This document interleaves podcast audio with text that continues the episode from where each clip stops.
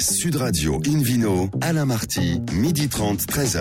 Bonjour à toutes et à tous, bienvenue à bord de ce numéro 729 d'Invino depuis la création de l'émission en 2004. Je rappelle que vous écoutez Invino Sud Radio à Paris sur 99.9. Nous sommes en public et délocalisés avec un menu qui prêche, comme d'habitude, la consommation modérée et responsable. Les meilleures cartes des vins des super restaurants de France, le domaine Villamina Vignard dans les Bouches du Rhône, les Vinissimes de Nicolas et les 20 ans de l'appellation Côte de Toul avec les deux complices Sylvie Tonnerre et Philippe Bonjour à tous les deux. Bonjour. Bonjour. Philippe, on débute euh, par exemple par le Vino Quiz. Je vous rappelle le principe. hein. Chaque semaine, nous vous posons une question sur le vin et le vainqueur gagne un exemplaire du fameux guide Hubert. La semaine dernière, rappelez-vous, la question était en Bourgogne, où se situe l'appellation Gevrey-Chambertin? Réponse A, dans la Côte de Nuit. Réponse B, dans le Mâconnais. Ou réponse C, dans la Côte de Bonne. Je suis sûr que vous avez été nombreux à bien répondre. Il fallait euh, cocher la réponse A, la Côte de Nuit. Alors, la question de ce week-end. Alors, ce week-end. Hein. Le 8 mars prochain aura lieu une nouvelle édition de Vinissime. Laquelle? Réponse A, la troisième. Réponse B, la cinquième. Ou réponse C, la deuxième. Pour répondre et gagner, je vous le souhaite, un exemplaire du guide Hubert. Rendez-vous toute la semaine sur invinoradio.fm, rubrique Vino Quiz. Le vainqueur sera tiré au sort parmi les nombreuses bonnes réponses. Vélissime étant l'événement majeur organisé par la maison Nicolas qui regroupe tous les, les grands amateurs de vin avec les, les meilleurs vignerons du monde. Merci beaucoup Philippe. Euh, Sylvie Tonnerre, vous qui êtes euh, rédactrice en chef de ce magazine Terre de Vin, on parle des cartes des vins, des, des restos. Alors euh, vous en avez épluché une centaine, vous avez fait une sélection d'une centaine, vous en avez retenu 100 Oui, là, be- beaucoup plus que ça. Cette année, donc, deuxième édition de notre concours national du Tour des cartes.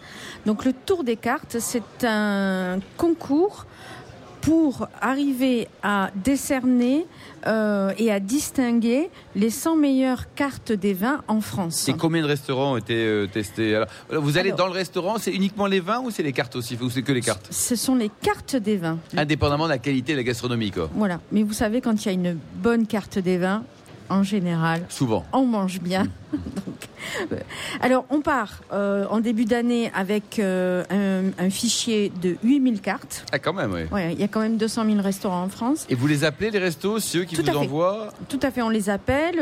C'est notre deuxième édition, donc on a eu beaucoup d'envois en direct cette année.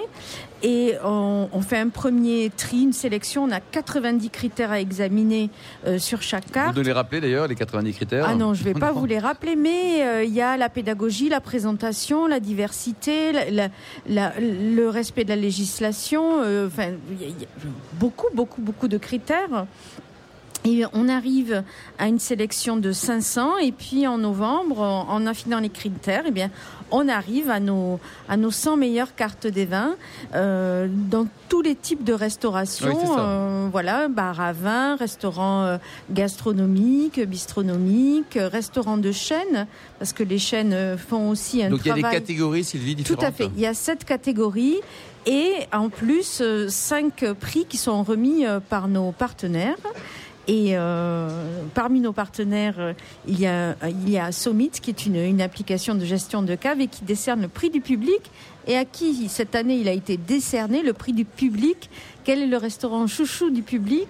Tadadam, le suspense est insoutenable. C'est lequel? C'est Eh bien, c'est celui de mon voisin, le bistrot du sommelier. le bistrot du À Paris. sommelier. Ah bah, à c'est formidable ça. ravi Ah, d'avoir. Donc, c'est le grand public qui a euh, décidé. Voilà, c'est le prix du public, tout à fait, touché. oui, cette année. Toutes catégories C'est- c'est- confondues. À mon avis, c'est Oui. ça vient de la notoriété de notre émission C'est Invino, les gens que- qui nous écoutent depuis maintenant 14 ans. 14 ans, avec 14 qui ont pensé ans. effectivement à- 749 au bistrot du sommelier, effectivement. Bravo. Et alors, que je remercie beaucoup. Sinon, donc, sur les 100, il n'y a pas 100 fois le bistrot du sommelier à Paris. Il y a, d'autres restaurants Non, aussi. non, non, il y a bien d'autres restaurants. Donc, on retrouve bien sûr euh, toute la, li- la liste complète et commentée euh, sur terredevin.com et dans le magazine qui va sortir dans quelques jours au mois de mars. Et euh, bon, il y a euh, différents prix. Et comme on était il y a peu au salon Millésime Bio, on peut peut-être parler de la meilleure carte des vins bio. À laquelle, par exemple? Alors, elle a été décernée en partenariat avec France Boisson, pour qui c'est un secteur important. Donc, c'est le Jaja à Paris. Le Euh, Jaja à Paris. Le Jaja à Paris. Rien à voir avec le Jaja de Jo. Voilà, le Jaja. euh, Dans le cœur de Paris, je crois que c'est 4e arrondissement. c'est le quatrième arrondissement rue de la Bretonnerie qui a eu cette année le prix de la meilleure carte des Et dans vos critères, il y a également le rapport qualité-prix, le prix de la bouteille sur table, parce que c'est pas négligeable ça. Puis un deuxième critère aussi, c'est la facilité de, paiement des vignerons, parce qu'il y a plein de restaurateurs qui payent à 300 jours fin de jour là. Alors euh, nous, on ne va pas jusqu'à la relation euh, euh, restaurant-vigneron, mais effectivement, dans chaque catégorie, on a un indice d'appréciation du rapport qualité-prix. Super, merci beaucoup Sylvie Tonnerre. Restez avec nous évidemment. Une vidéo sur Radio accueille maintenant un nouvel invité, Jean-Paul Luc, qui est propriétaire du domaine Villamina Vignard. Bonjour Jean-Luc. Bonjour à vous. Alors, vous trouvez ça sympa, le classement des restos, là, les, avec les 90 critères euh, Le meilleur restaurant de France, le bistrot du Saumonier à Paris, le meilleur. Euh, non disons que notre vitrine, nous, en Villamina Vignard, c'est la restauration. Nos ambassadeurs, c'est les sommeliers. Donc euh, on aime bien justement toujours essayer de mettre en avant nos vins parce qu'on a besoin de ce relais-là étant donné qu'on travaille en dehors du cadre des appellations et que donc on n'a pas une réputation qui nous suffisamment importante. donc si on n'a pas un, relais avec un ambassadeur, en l'occurrence un sommelier, ben, euh, on a ce besoin-là. Ouais, Alors, vous êtes né à Marseille, ça c'est formidable, dans un garage, et vous avez passé une première partie de votre vie importante dans le monde des voitures. Qu'est-ce qui s'est passé dans votre vie? Racontez-nous. Oh, ben, ce qui s'est passé, c'est très simple, c'est que quand on est tout jeune et qu'on évolue dans un monde automobile, ben, forcément qu'on est passionné par, le, par la course automobile. Votre grand-père votre père était garagiste Absolument, oui. Et moi, quand je suis sorti du service militaire, je suis allé vendre des, des GS, des Amis 6 et des ah chevaux. Ah, les Amis 6, vous rappelez ah, Et, donc, euh, je travaillais au fond du garage, je préparais ma voiture pour faire justement des rallyes automobiles et ce qui m'a permis un petit peu de découvrir le monde. Vous avez écrit un bouquin, Champion en herbe, c'était quoi ça? Champion en, herbe, ben, absolument absolument, parce que j'ai toujours considéré que quel que soit le niveau où on se trouve, on est toujours un champion en herbe. Donc euh, c'est comme ça que ce titre m'est venu et que ça s'est appelé champion en herbe. C'était sur les les, disons, les dix premières années de, rallye, puis qui m'avait, ça s'est terminé Vous avez fait le Paris-Dakar plusieurs fois J'ai fait Paris-Dakar, j'ai fait Londres-Sydney pour Citroën, j'ai fait des rallyes du champion du monde, qui m'a permis de rencontrer mon épouse Mina sur une, une route finlandaise alors que le moteur de la voiture avait cassé. Ah Donc il y a tout un tas de anecdotes. C'était le coup de la patte. C'était le coup de la patte. Et vous avez aussi créé une école de conduite euh, au pays de, de, l'oncle Sam euh, Aux États-Unis, qui fonctionne toujours d'ailleurs, absolument. C'était dans les les, neiges du Colorado, absolument. Ça a vous avez quand même beaucoup bourlingué, vous hein? Ben, J'ai toujours aimé. Après, j'ai eu besoin de m'enraciner. Et c'est ce qui m'a amené à la vigne. Alors 87, changement de vie. Changement vous gardez la même femme, par contre, c'est bien ça. Voilà. Et donc vous allez reprendre le domaine familial. voilà. J'ai repris ce domaine en friche de mon grand-père. Mon grand-père, lui, euh, c'était pas son activité principale. Il menait tout en cave coopérative. Et quand j'ai repris ça en, 87. je me suis dit, mais dans quelle galère tu t'es mis? D'abord, au début, ça a été très simple. Au début, j'ai arraché les vignes, j'ai mis du blé, jusque-là, pas de souci. Mais dès qu'on a commencé à planter la première parcelle de vignes, à cette époque, j'étais encore un petit peu aux États-Unis. Et c'est là où je me suis dit, la nature, ça n'attend pas. La vigne a commencé à pousser. J'avais aucun moyen, ni financier, ni matériel, ni aucune expérience. Et là, je me suis dit, dans quelle galère tu t'es mis? Et donc, pendant, disons, 2-3 ans, j'ai plutôt galéré. Puis après, j'ai découvert l'univers du vin. J'ai découvert qu'il n'y avait pas de limite dans le vin quand on déguste des grands vins. Et à partir de là, je me suis passionné pour le vin. Aujourd'hui, combien d'hectares au, total, oh, Jean-Paul Moi, c'est pas grand-chose. C'est 15 hectares. Ah, c'est une petite propriété familiale. Et le style des vins, comment on peut le définir Alors, le style des vins, nous, c'est un style qui nous est un petit peu propre. C'est vrai qu'on a une identité. C'est vrai qu'on essaie de faire des vins les plus naturels possibles. On travaille d'abord tout en levure indigène. Il n'y a aucun intrant dans nos vins. Qu'est-ce que c'est qu'une levure euh, indigène? C'est un rapport avec le film, Philippe Orbach C'est une levure locale, finalement. Hmm, d'accord. Voilà. Et, c'est vrai qu'on s'accorde toujours un certain recul, puisque nous, notre plus jeune vin qu'on commercialise en rouge, il a déjà 5 ans. C'est un 2012 à peine. D'accord, vous ne vendez rien à moins de 5 ans On ne vend rien à moins de 5 ans. Parce que vous considérez qu'il commence à être bien Alors, de 5 ans la, la, particularité aussi que j'ai oublié de vous dire, c'est qu'on est en Provence et que, contrairement à la majorité de nos confrères, on ne produit pas de rosé, mais on produit uniquement du rouge et du blanc. Ça fait plaisir à David Cobold. Blanc magnifique. Et nos blancs, qui sont des blancs qui sont assez intéressants aussi, avec trois cépages. Là aussi, c'est tout en levure indigène. Ce sont des blancs qui ont fait naturellement leur fermentation malolactique, ce qui veut dire qu'ils sont très peu sulfités. C'est tout à fait l'état d'esprit des vins qu'on aime boire euh, parce qu'on fait des vins digestes. Et ça, c'est pour nous euh, un critère primordial. Et qui se garde et qui se garde, qui se garde absolument. Hier, justement, j'ai discuté avec un Noël Bajor. Là, euh, il a bu des vieux blancs de, chez nous, des 2007. Qui à ça peut se garder combien de temps, selon vous, Jean-Paul? Oh, disons qu'on n'a pas le recul. Nous disons que le blanc le plus âgé qu'on a, c'est un 2005. Donc euh, oui, mais euh, je vois pas pourquoi, notamment sur les rouges, on ne pourrait pas aller sur des, des, des, gardes qui dépassent les 20 ans. Euh, il y a, on a tous les critères réunis pour avoir justement des vins qui ont un gros potentiel de garde. Des Ferrari, du vin. Hein, pour rejoindre notre ancienne passion. Quoi. Les étiquettes sont très originales aussi. Qu'est-ce que vous faites là? Alors, ben, les étiquettes, c'est aussi un petit peu une de nos particularités, c'est qu'on a deux filles quand elles étaient toutes jeunes, elles avaient fait des dessins qu'on a conservés. Et on prend Avec des les pots de yaourt, tout ça, vous êtes tout gardé là, des, des petites, tout gardé. Et c'est vrai qu'on prend des parties différentes du même dessin après avoir goûté le vin. Alors lorsqu'on est tous d'accord sur cette, la partie qui a été choisie, c'est qu'on est, on est, on est dans le vrai. Des fois, on se trompe parce que le vin, bien entendu, il évolue et Dieu sait si les vins, notamment comme les nôtres, évoluent dans leur bouteille. C'est ce qui fait leur charme d'ailleurs. Nos filles, elles font quoi aujourd'hui? Alors, la plus jeune, Meryl, qui a 30 ans, elle travaille au domaine. Maintenant, mes deux gendres aussi travaillent au domaine. Il n'y a que la plus âgée, Tuti, qui a fait l'étiquette qu'on se sert pour le rouge, qui, elle, travaille en dehors du domaine. En dehors, quoi. La distribution des vins, vous produisez combien de bouteilles au total Nous, c'est 30 000 bouteilles. Oui, donc c'est vraiment raisonnable, C'est raisonnable, mais on a un potentiel, puisque là, on a, on a un potentiel de produire, de, de doubler un petit peu la production, ce qu'on va être amené à faire, puisque justement, j'ai du 109 qui est venu au domaine. Et donc, disons que dans les années à venir, on pourra atteindre les 55 000, voire 60 000 hmm. bouteilles. Et au tout début, quand vous êtes arrivé sur le marché, euh, sans connaître ben, le monde du vin, ni les restaurateurs, ni les Et puis surtout qu'on sait pas, on sait, on a compliqué un peu les choses, parce que comme vous avez pu voir, euh, ça s'appelle Villa Mina Vigna. Alors pourquoi Mina?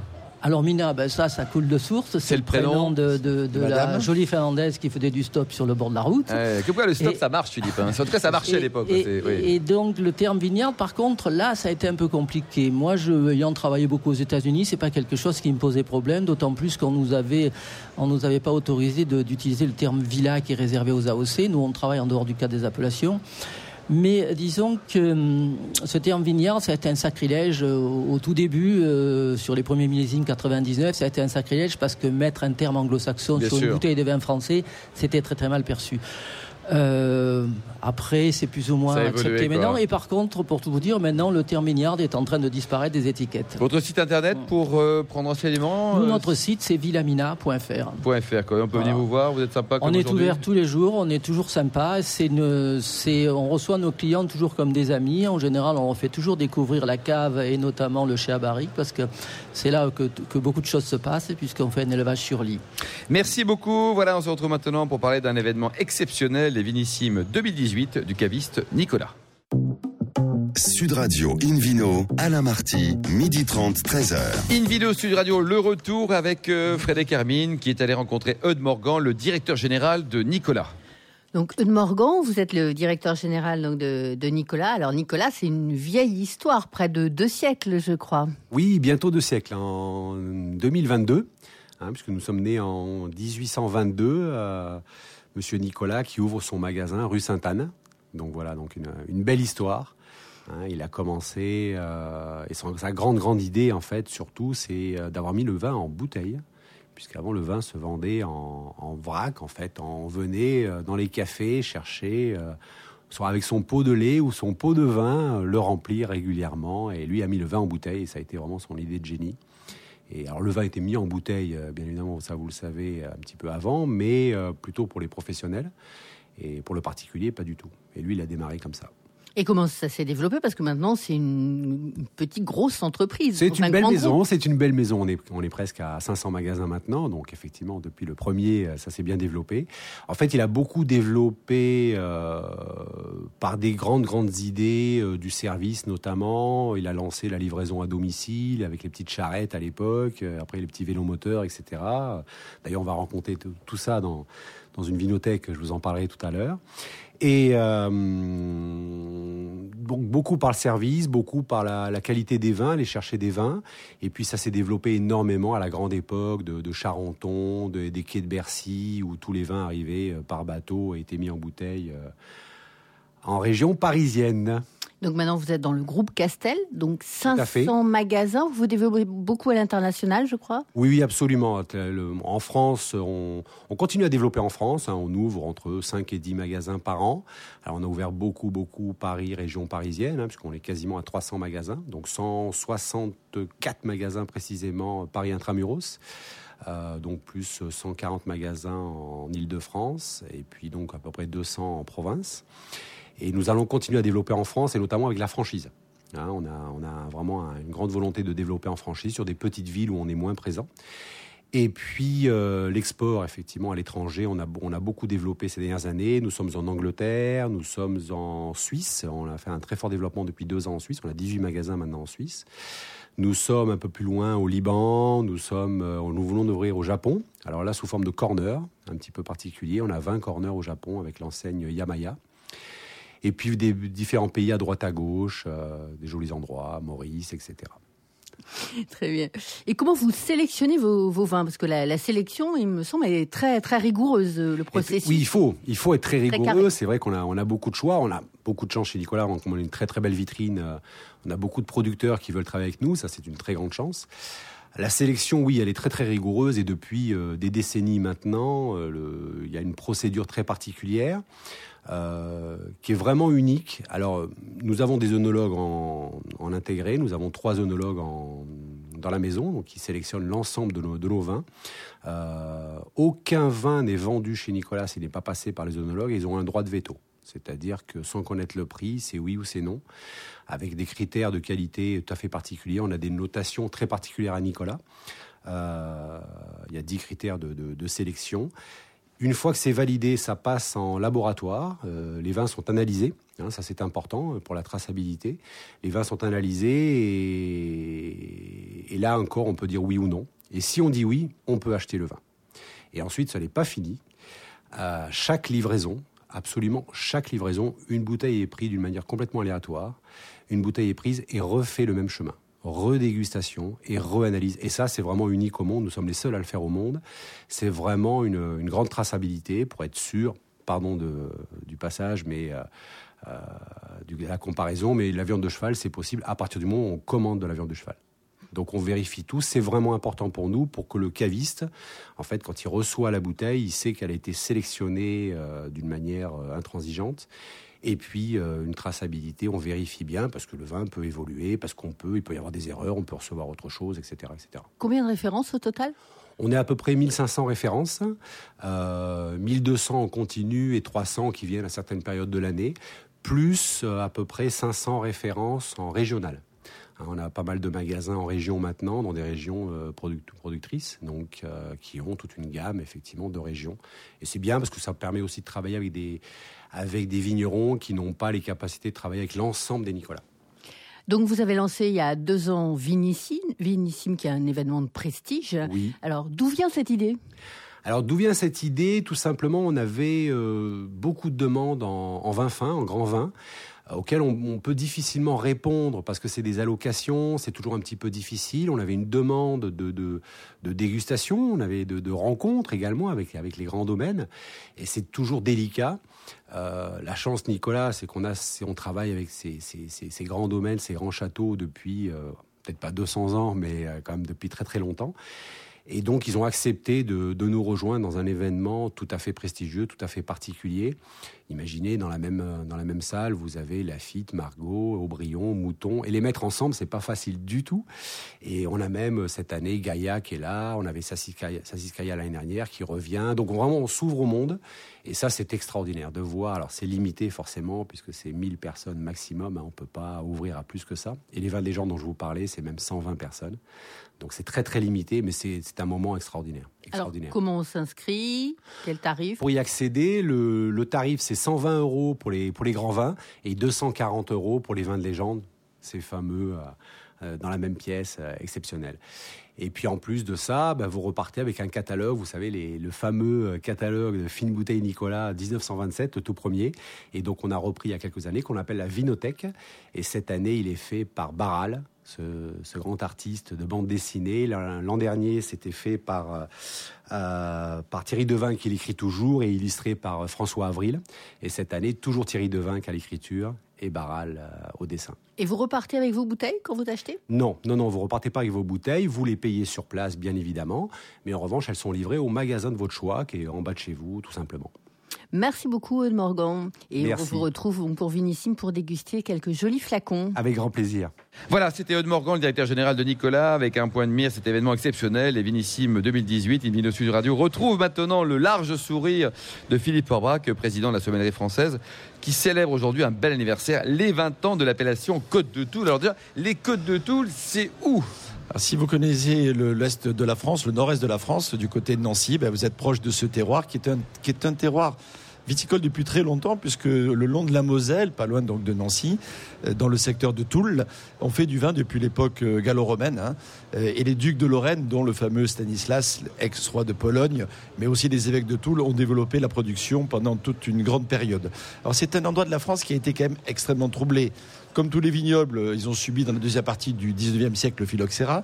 Mais ensuite, à partir de 1870, ensuite en 1914 et ensuite en 1939-40, il y a eu des conflits majeurs dans cette région qui ont dévasté les vignobles, qu'ils soient alsaciens, mosellans, et ceux des Côtes de Toul, bien sûr, en font partie. Et de l'autre côté aussi, la, frontière aussi. Lorraine, au Luxembourg et en Allemagne de l'autre côté.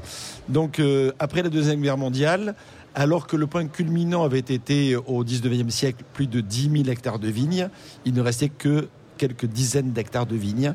Autant vous dire qu'il a fallu euh, remettre sur l'ouvrage euh, l'œuvre pour reconstituer tout ça. Ils ont euh, travaillé assez rapidement après la guerre pour sauvegarder le peu qui restait. Et à partir de 1951, ils ont obtenu le label VDQS, donc vin délimité de qualité supérieure, qui a disparu aujourd'hui au profit des IGP, les indications géographiques protégées et qui était un peu l'antichambre des AOC. AOC qu'ils ont obtenu il y a 20 ans, c'était en 1998. Il n'y avait pas que la victoire de la France au football, mondial de football, euh, mais il y avait également donc l'appellation Côte de Toul qui voyait le jour en termes d'appellation d'origine contrôlée. Alors le Côte de Toul est très connu notamment pour un vin particulier. Euh, c'est vrai qu'on parle beaucoup des rosés de Provence, euh, mais il y, a, un vin qui a cette couleur un petit peu pâle, un peu rose, qui s'appelle le gris, et, le gris de Toul fait partie des références de vins gris en France. Il y en a quelques-uns dans la Loire également, mais assez peu finalement produits. Le vin gris, c'est quoi? C'est un vin qui est élaboré à partir de raisin blanc, mais de raisin rouge, pardon, mais vinifié comme du blanc. C'est-à-dire pour, pour, le raisin blanc, pour faire du vin, on presse le raisin quand il arrive à la cave. On obtient un jus qui est blanc et on le fait fermenter comme ça. Et pour le vin rouge, on fait macérer le, la peau dans le jus pour pouvoir obtenir un jus rouge qui va fermenter ensuite pour devenir du vin rouge. Pour faire le gris, eh on prend des raisins rouges que l'on presse. La moitié, on fait la moitié. et le côté mécanique de la pression va permettre une petite migration des pigments colorants dans, le jus. Et ensuite, fermenter sans la peau, bien entendu, pour pas le colorer, on obtient un vin assez particulier. Et c'est vraiment gris? C'est vraiment gris. C'est une sorte de, de, rose pâle. Vous aimez les codes de Toul, Sur le gris. Hein c'est des vins qu'on déguste pas souvent. Euh, et qui sont intéressants parce que, parce que justement il y a cette méthode de vinification particulière et puis aussi des rapports qualité-prix Exactement. Exactement. alors les, cépages autorisés pour faire le, le gris tool sont deux. L'essentiel c'est du gamay. Alors c'est vrai que c'est étonnant parce qu'on parle du gamay éventuellement dans le Beaujolais, un peu dans la Loire. On n'imagine pas que si haut sur la latitude française, dans la Moselle, on trouve du gamay. Bien oui, le gris toul, c'est du gamay. Et associé à un autre cépage, dont on trouve plus de traces dans le coin, notamment euh, euh, en Alsace, voisine de la Lorraine, euh, le pinot noir. Mais la grande base, en général, c'est 85% de gamay, 15% de pinot noir. Alors ça donne un vin qui est plutôt très agréable à boire assez rapidement, avec un côté fruité et épicé, souvent légèrement poivré. c'est un vin, bien sûr, si vous allez à Nancy, on en voit toute l'année. Hein. On a plus ah, envie de le boire au printemps ou en été. Euh, et l'été, il peut faire très très chaud à Exactement, Nancy. comme, quand on est sur la place Stanislas avec des grilles magnifiques en terrasse. Franchement, goûter un gris de Toul avec euh, des, petits amuse-bouches et des choses comme ça. Le paradis est, proche. C'est un apéritif extrêmement euh, agréable. Mais on ne fait pas que le gris. C'est le vin le plus connu, mais il y a aussi du rouge, élaboré à partir de pinot noir au gamay ou les deux associés. Et on trouve des blancs également, euh, élaborés à partir notamment d'un cépage qui s'appelle l'Auxerrois. Mhm. euh, qui donne des, des résultats plutôt pas mal, euh, et, le- et notamment le Pinot Auxerrois. Et puis, euh, de- du, du- du- voilà, des, des cépages. euh, Il n'y a pas beaucoup de blanc, hein, c'est plutôt ça, le quoi. rouge et le gris. Le, qui le prix, comment ça coûte une même bouteille de, que, Alors que de Sylvie tôle Tonnerre f- nous rappelait qu'effectivement, il y avait euh, euh, un très bon rapport qualité-prix. Les premiers vins sont autour de 5 euros. Et un vigneron ou deux peut-être à euh, ne pas louper? Et les gens qu'il ne faut pas oublier, alors, la famille Le Lièvre, qui- auquel on doit vraiment le renouveau de l'appellation, euh, le, le- le- le domaine Vincent Larope également, Michel et Vincent Larope, le domaine de l'Ambroisie, et enfin le domaine Régina. Merci beaucoup Philippe Forbach, merci également à vous Sylvie Tonnerre et Frédéric Hermine. Fin de ce numéro de Invino Sud Radio. Pour en savoir plus, rendez-vous sur sudradio.fr ou invinoradio.fm. On se retrouve toujours délocalisé en public demain, demain à 12h30. Nous parlerons notamment du château romanin et du Massamiel. D'ici là, excellent déjeuner, souriez à l'écoute de Sud Radio et surtout respectez la plus grande des modérations.